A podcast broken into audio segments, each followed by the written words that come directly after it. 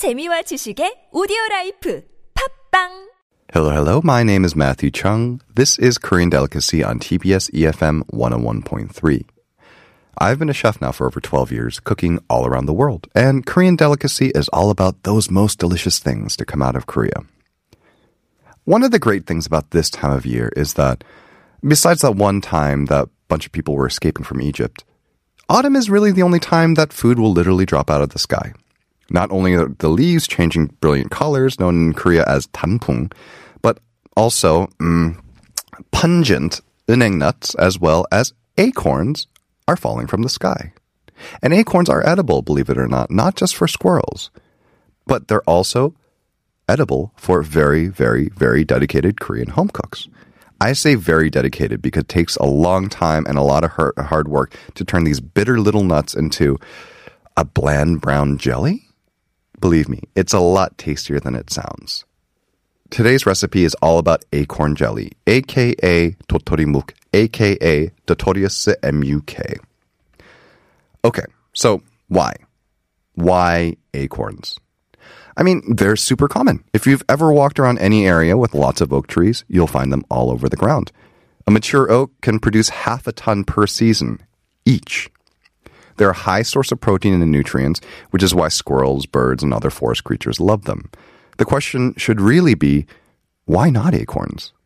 Why don't more people eat them? Why don't more cultures eat them? We eat plenty of other nuts, and I guess they can look pretty tasty in the right light. Kind of looks like a little hazelnut with a hat. I feel like they can make room for these in a bowl of mixed nuts. It turns out acorns are pretty toxic.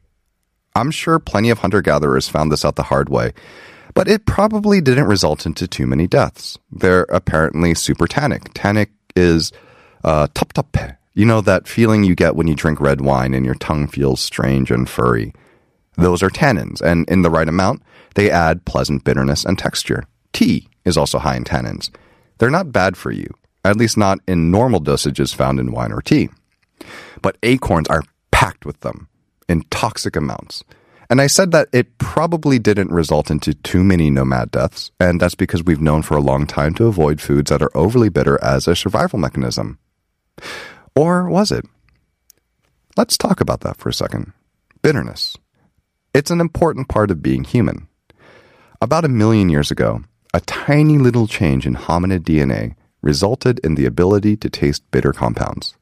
And it remained a part of the tasting apparatus until we came around about 200,000 years ago. Sounds like it was a pretty important tool in keeping us alive, right? That might not be the case, actually. A recent study by a group of American biologists followed 74 ethnic groups in Africa to analyze patterns of taste and to see how they correlated with their practices of food gathering. Herders, hunter gatherers, agriculturists, etc. This was an enormous study where they're hauling huge amounts of medicines and chemicals for different groups to taste. By sequencing genes involving detecting bitter flavors as well as measuring how well they can taste bitter flavors, such as aspirin, they wanted to see if the assumptions were correct. Did humans develop the ability to taste bitter flavors in order to avoid poisonous plants? Turns out there's no correlation. There are a number of hunter gatherer groups that have stuck around for a long time that don't have the gene that's responsible for bitter compound sensitivity. And the other tricky part about bitter- bitterness is that the word bitter doesn't even just refer to one taste. Bitter refers to plenty of different tastes that generally taste disagreeable. Some are universally disliked, but others are specific to certain cultures. Okay, so the ones that are more universal are the ones that are highly alkaline, because many toxins happen to be high, highly alkaline, like the ones found in acorn. And flavors this bitter don't appear in too many cuisines. I, I, I thought about it. The one real outlier I can think of is lutefisk. It has a pH of 11. It's cod that's preserved in lye. And it's a dish that I can safely say is pretty universally disliked. Most disliked by the people who actually have to eat it. It's imagine the most intense hongeo you've ever had, and then turn the knob way up on that. It's simply beyond the threshold for most cultures. And then you have bitter flavors that are beloved by one culture, but maybe aren't so much so beloved by others. So bitterness, it's a real spectrum. So, but back to acorns. And bitterness. It's this bitterness that also led to acorns being used as a substitute for coffee during World War II and the American Civil War in the United States. Roasted and ground, acorn coffee would produce a strong black bitter brew. And it's still consumed today, albeit for tiny niche markets, mostly for those who can't consume caffeine. But for the most part, cultures around the world were more eager how to get the bitterness out of acorns rather than how to preserve it. So, how do other cultures eat their acorns? Acorns have played an important part in many diets across the world, and for good reason. As we've seen, a single oak tree produces a crazy amount of acorns, so they're easy to gather. But they're also easily storable. While they're not indefinitely shelf stable, but compared to meat, fruit, or greens, they don't need to be processed right away to be able to keep them for about a week or so. And if you need the acorns to last longer than that, then you need to hull them or dry them. But that short to mid-term storability is key for hunter-gatherers. Nomadic herders and hunter gatherer civilizations relied heavily on acorns, and you see this all over the world. Native Americans in the United States ate prodigious amounts of acorns. The cultures who ended up keeping acorn on the menu were the ones who were either most successful at processing it most notably Korea tribes and, uh, and the tribes of the Iberian Peninsula, now known as modern day Spain and Portugal. But even in Portugal, it's hard to find acorn dishes outside of rural areas and specialty shops. Just like the 90s singer Jessica, acorns might have really only found lasting success in Korea in the, the form of jelly. Wait, jelly. Is totorimuk sweet? No, it's a savory dish. It's a bouncy, slippery, savory jelly. Which sounds weird to a lot of Western listeners, but it's delicious and not unprecedented. In fact, if this were 70 years ago in the West, savory jellies were a lot more common. Younger listeners from Europe might be more familiar with this than listeners from the US, but savory foods served in jelly used to be a lot more popular. And here's why. Savory jellies, aspics, chaudfroid, these are all techniques of classic, classic European cuisine. The reason why they'd make these jellies is because they were extracting a lot of gelatin. Stock making is the cornerstone of classic French cuisine. In culinary school, this was the first thing I learned how to do. What happens when you boil veal or chicken bones for long periods of time? You're extracting the gelatin from the collagen in these bones. Yes, that collagen, the same stuff in your pricey night cream. It's the stuff that's in skin, in your connective tissues, the reason why young faces are light, tight, and shiny. So lots of gelatin rich stocks are available because they're making them anyway. Most would go into soups and sauces, which gives demi glace that rich, shiny, smooth texture. But you concentrate that stock down and you have a jelly, like a firm texture, sliceable.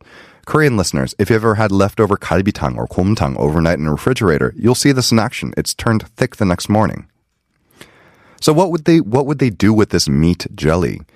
Well, you can coat other dishes with it, giving a smooth, shiny finish, like paint on a car. You can add colors. A little mayonnaise turn aspic into an elegant white. Wine turns it into a deep purple. Chopped herbs can add a fresh green pop a whole poached uh, salmon with an aspic glaze and cucumber arranged like little fish scales. Creamy foie gras pate with sauternes gelée studded with little uh, slices of black truffle. Maybe you could slice into a pheasant terrine, and in the middle is an inset of port wine jelly, basically serving as its own sauce. This is haute cuisine, la grande cuisine, the finest of the fine. It makes for a super soigné presentation on a banquet table for cold dishes. Now, acorn jelly doesn't sound too bad now, does it? It's mild and it's nutty. It's similar to kind of like a silken tubu. It's a little less creamy and a little bit more delicate.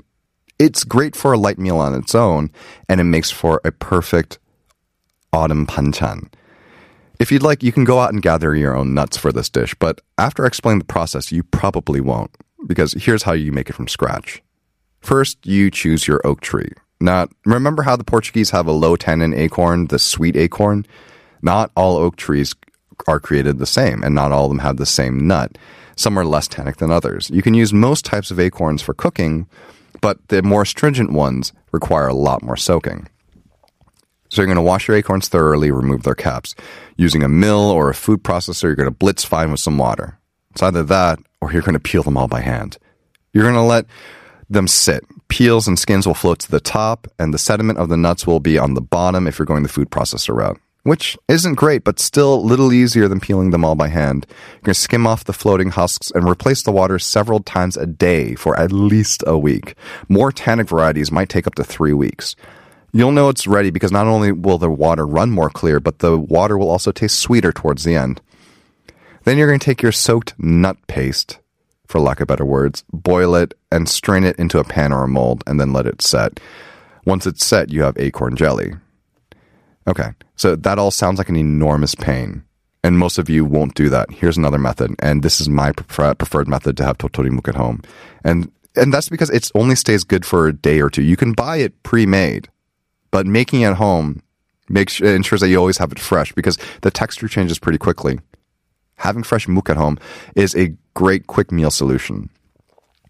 So step one, buy some packaged acorn powder. Step two, boil with water and salt until thick, about 10 minutes. Step three, set and slice.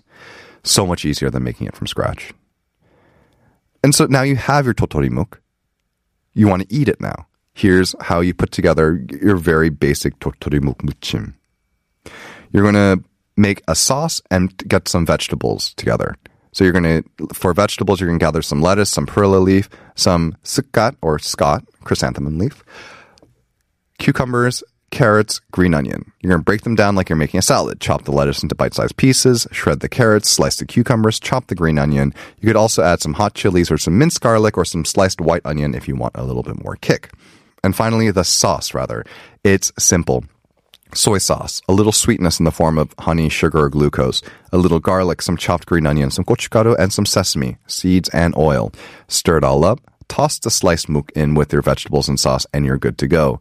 Serve it right away. It's vegetarian friendly, vegan friendly, and if you choose the right soy sauce, gluten free. Enjoy either as a panchan or a light meal on its own. This, like I said before, is one of our favorite things to eat at home because it's just so easy to eat. It's light, satisfying, and texturally interesting. Right now is a perfect time for it. It's not too cold, so you can enjoy this light, cold, fresh dish at home, but it's also autumn, so you can really, really appreciate that nuttiness that you find in it. And then next summer, when it becomes an incredible soup, muksabal, I'll share that uh, with you once it gets hot again, though. Thank you for listening. This has been Korean Delicacy. Check out our Instagram at superradio101.3 and please send any episode requests to superradio101.3 at gmail.com. Thank you for tuning in to TBS EFM. I'm your host, Matthew Chung, and I'm off to go shake a tree.